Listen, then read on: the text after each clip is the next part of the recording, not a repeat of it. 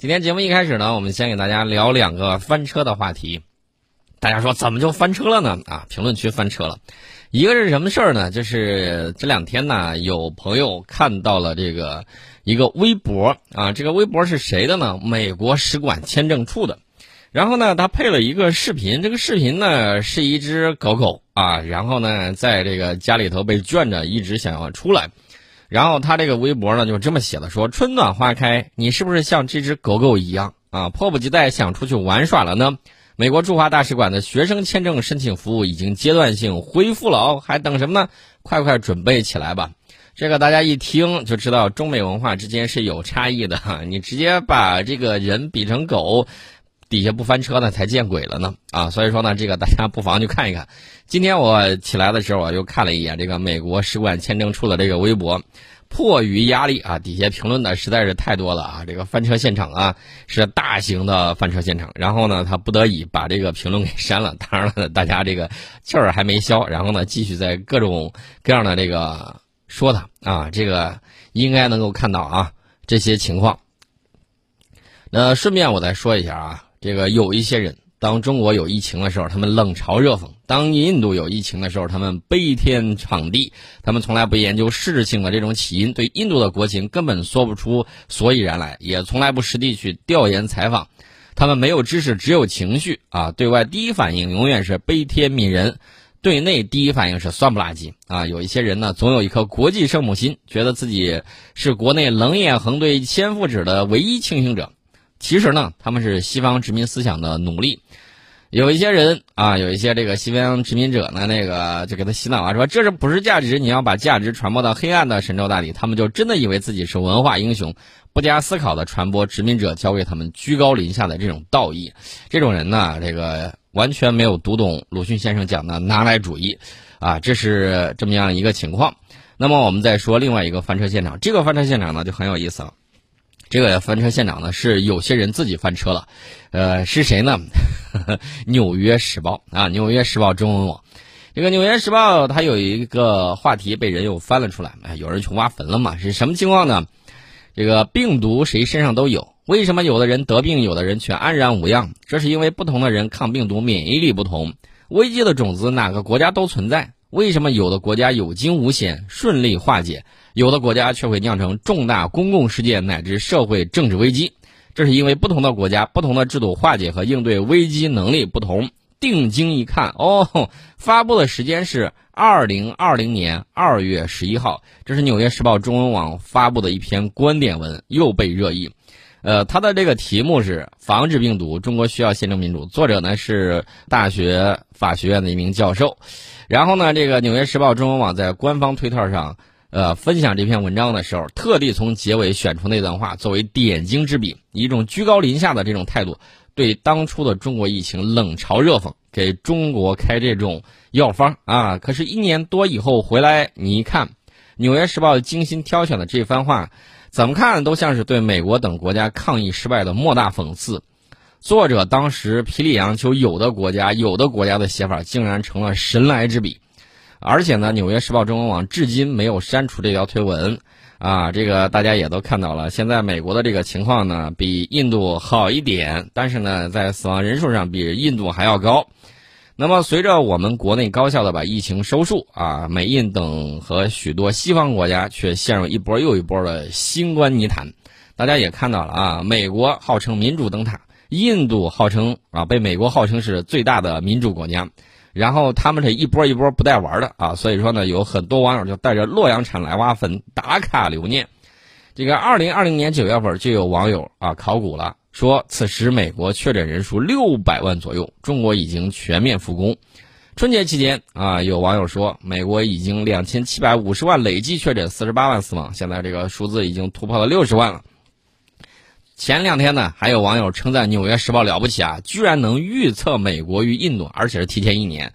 所以我们也看到了啊，美国《纽约时报》中文网这个写的这个东西啊，什么言论与自由赋予公民知情权，有助于遏制病毒传播。那反过来的意思是不是就是你那儿民主和自由差得太远啊？然后呢，这个新冠病毒也没有被啊扼杀于摇篮之中。按照他们的说法说，这个这场危机极有可能一开始就不会发生，因为言论与新闻自由既足以将新冠病毒扼杀于摇篮。那这番话你拿出来再打他的脸的时候，他觉得怎么样啊？这个有网友就直接用表情包调侃他了，说啊，原来小丑竟是我自己啊！这个讨论那个《纽约时报》那则推文的时候。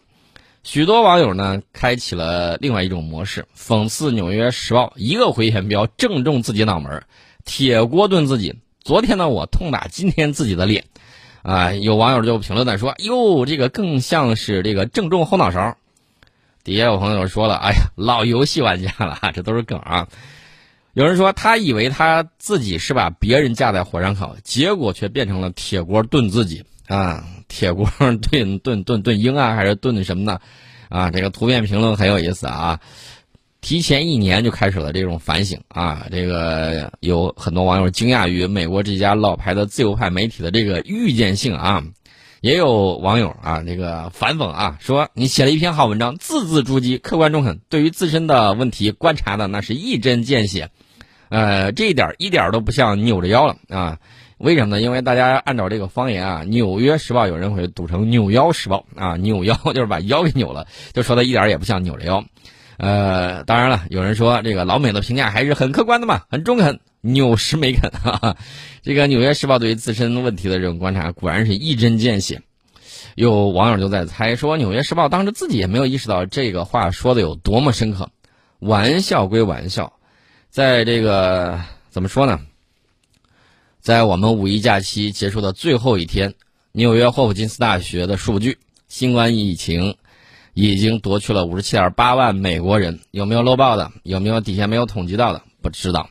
还有四十一点一万巴西人，二十二点六万印度人的这个生命，全球累计确诊超一点五亿，每因确诊人数合计占起三分之一，民众健康乃至生命的丧失。一些民主国家政府难辞其咎。那这个一个包容开放的社会，当然可以听到各种各样的观点，但是理论必须要结合实际。脱离现实的理论，就像浮萍丧失了生命力与说服力。所以说呢，对于《纽约时报》那篇文章，它从发布至今，实际上所发生的事儿，事实胜于雄辩，这就是最好的评说。这个大家也看得很清楚啊，就是这么样一个情况。那么我再给大家说一个事儿，这个事儿大家说了之后，可能就有点。忍俊不禁，因为之前我聊过那个事儿，因为之前我给大家聊过，说在阿富汗有给美国做翻译的阿富汗人啊，对吧？五月一号开始，美军开始从阿富汗撤军，把塔利班还有当地给美军做翻译的阿富汗人一起留在了阿富汗。有好几十名为美军做翻译工作的阿富汗人表示，他们担心美军回国之后，他们会成为塔利班的袭击目标，他们敦促美国方面不要把他们留在阿富汗。你觉得可能吗？在撤军前几天，为联军工作的阿富汗翻译员每天都会在午后，这个聚集在阿富汗喀布尔的一个社区抗议联军未履行保护他们的承诺。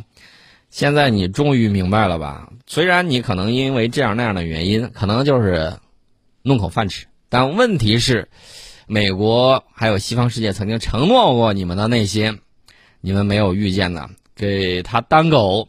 当然会被遗弃啊！这不是一次两次了，不是三次五次了，而是世界史就这样清晰的向我们表明这样的情况。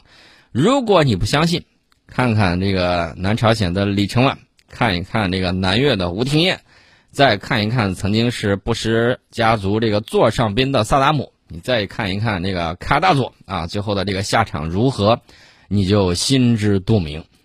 呃，这个阿富汗的这个口译员。叫这个瓦利扎达，他就说：“我们主要希望被带到美国，这是我们得到的承诺。”瓦利扎达呢，曾经在2009年到2013年期间为美军工作。他在2011年与美军一起行动的时候，腿部中弹。这就是那个翻译官啊，那个翻胖翻译官呢，没付出什么代价，但是这个这个瓦里扎达呢，还是跟着一起冲锋陷阵啊，而且还腿部中弹了。但问题是，美国说甩就甩。有一些翻译员呢，就展示了一条横幅，上面写着：“拜登总统，请不要对我们置之不理。”呃，不要忘了啊，拜登上次去的时候，对时任阿富汗总统的人啊，依然是无礼相待。怎么叫无礼相待呢？他当时去的时候跟太上皇一样啊，把人家训斥了一番，人家在那儿准备了一大桌酒菜，他把人家训了之后拂袖而去，连饭都不吃。这对于阿富汗的这个国家的风俗习惯来说，这简直是最大的侮辱。为什么呢？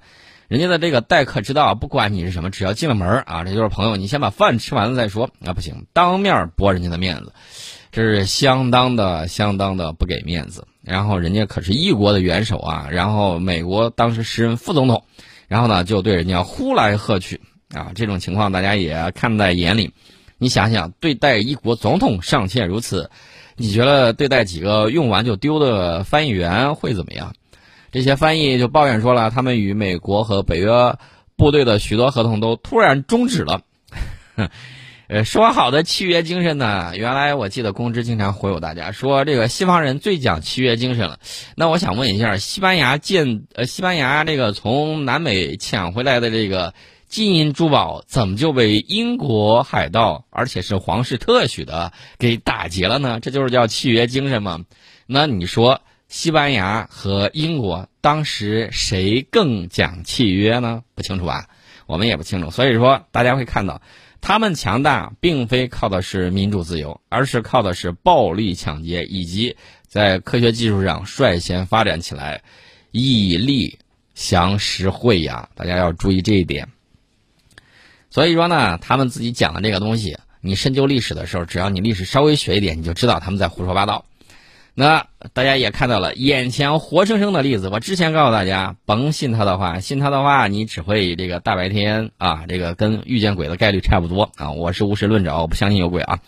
所以说呢，大家可以想象一下，眼巴前就发生阿富汗这些事情，给他服务啊，陪他冲锋陷阵，陪他吃枪子儿。呃，拜拜了您呢，说走就走，就扔到那儿。一名自称这个贾弗里的示威者说：“请不要丢下我们，我是被你们遗忘的英雄。”我给你讲一下美国英雄的这个情况啊。美国人说了，说我们要千方百计的把这个遗骸找回去，阵亡将士的遗骸给找回去，不论不论他在哪儿，而且花费了大量的人力物力弄回去之后，有上千名这个美国英雄的这个遗骸，也许是美国队长，然后呢，直接被丢垃圾堆里头了。这则新闻大家依然在网上可以找得到啊！有美国这个军人的这个亲属呢，就痛哭流涕，万万没想到啊啊，自己的这个亲人被弄回去之后，直接丢垃圾场里头了，直接丢垃圾场里头了，跟垃圾为伍，这就是美国英雄的这个待遇啊！所以说，这个自称贾弗里的这个阿富汗示威者说：“我是被你们遗忘的英雄。”我告诉你，你去了之后待遇也这样。你甭以为你对你对他们有多重要，美国向来这个对自己的这个狗腿子向来是说丢就丢，说扔就扔。如果你还不相信，可以看一下日本经常抱怨的越顶外交。什么叫越顶外交啊？换句话翻译就叫胯下之辱，啊，直接从头上越过去了，那还不叫越顶外交吗？大家可以看得很清楚啊，这是一个国家。刚才我给你举了有一些国家元首的例子，现在我给你举国家的例子，这还不明白吗？很清楚了吧？很明白了吧？呃，有一个翻译说啊，这个当地当这个塔利班得知他和美军合作的时候，直接把他的兄弟给杀死了。就连美国中央情报局也承认是塔利班杀害了他的弟弟。现在呢，这名翻译生活在恐惧和孤立中，由于担心成为袭击目标，这名口译员拒绝透露自己的姓名。这个法新社记者就此事联系到了美国军方和大使馆，美国军方和大使馆屁都不放一个，他们没有立即发表评论啊，这个沉默也是一种态度啊。前几年有数千名阿富汗翻译在获得美国和其他北约国家的签证之后呢，离开了阿富汗，但近些年来，这些国家已经不再开放新的许可。一些美国官员辩称。说我担心你们伪装成翻译的这个恐怖分子可能会以这种方式溜走，这叫什么话？这叫宁可错杀一千，绝不放过一个 啊！就是这么样一种方式。那为你服务的那些忠犬，你怎么办呢？啊，这个我告诉大家，随意丢弃这个宠物是对宠物的极其不负责任啊！这是什么样一种心理？而且呢，你再联想一下美国这个签证的那个微博啊，怎么说呢？说你是不是像这条狗狗一样也想出来玩了？啊，我现在放开签证了，欢迎留学生们来。这话听了你从头到尾盘点一下，你感觉是什么味道啊？呃，二零一九年以来，来自阿富汗的这个避难申请积压了有多少份呢？一点九万份。所以说，阿富汗认为阿富汗全国大概有三千人啊，就是这个三千翻译啊。你觉得你能排在哪个位置？一点九万份里头有没有你们这三千份？光是二零一九年一年积压的申请数量，就比整个二十年阿富汗冲突中申请成功的数量还要多。哎呀，这个腿呢是要抱的啊！但是，我怎么觉得你们报道的只是它的一根毛，或者说连毛都没有报道啊？这就是个大问题啦！这个是性命攸关的问题啊！在这儿我不是冷嘲热讽谁，我只是告诉你们，你们在当初的时候就没有多想一下吗？啊，好像都没有想到是吧？不如前些年跑出去的聪明，对吧？这些精致的利己主义者，我只能这么讲啊，自己这个早些时候应该不要把希望寄托于他们身上。我们中国有句老话叫做“靠山山倒，靠人人走”，哎，得靠自己把自己的国家建设好，这才是本事。阿富汗有丰富的这种矿产资源，当然了，它也是很重要的一个地理位置。那么，把自己本国建设的更好，其实呢，其实是可以大有可为的。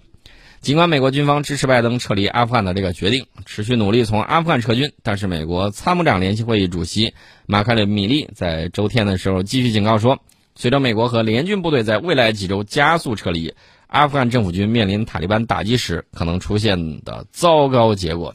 意思就是，大家还记得那个那个灰太狼吧？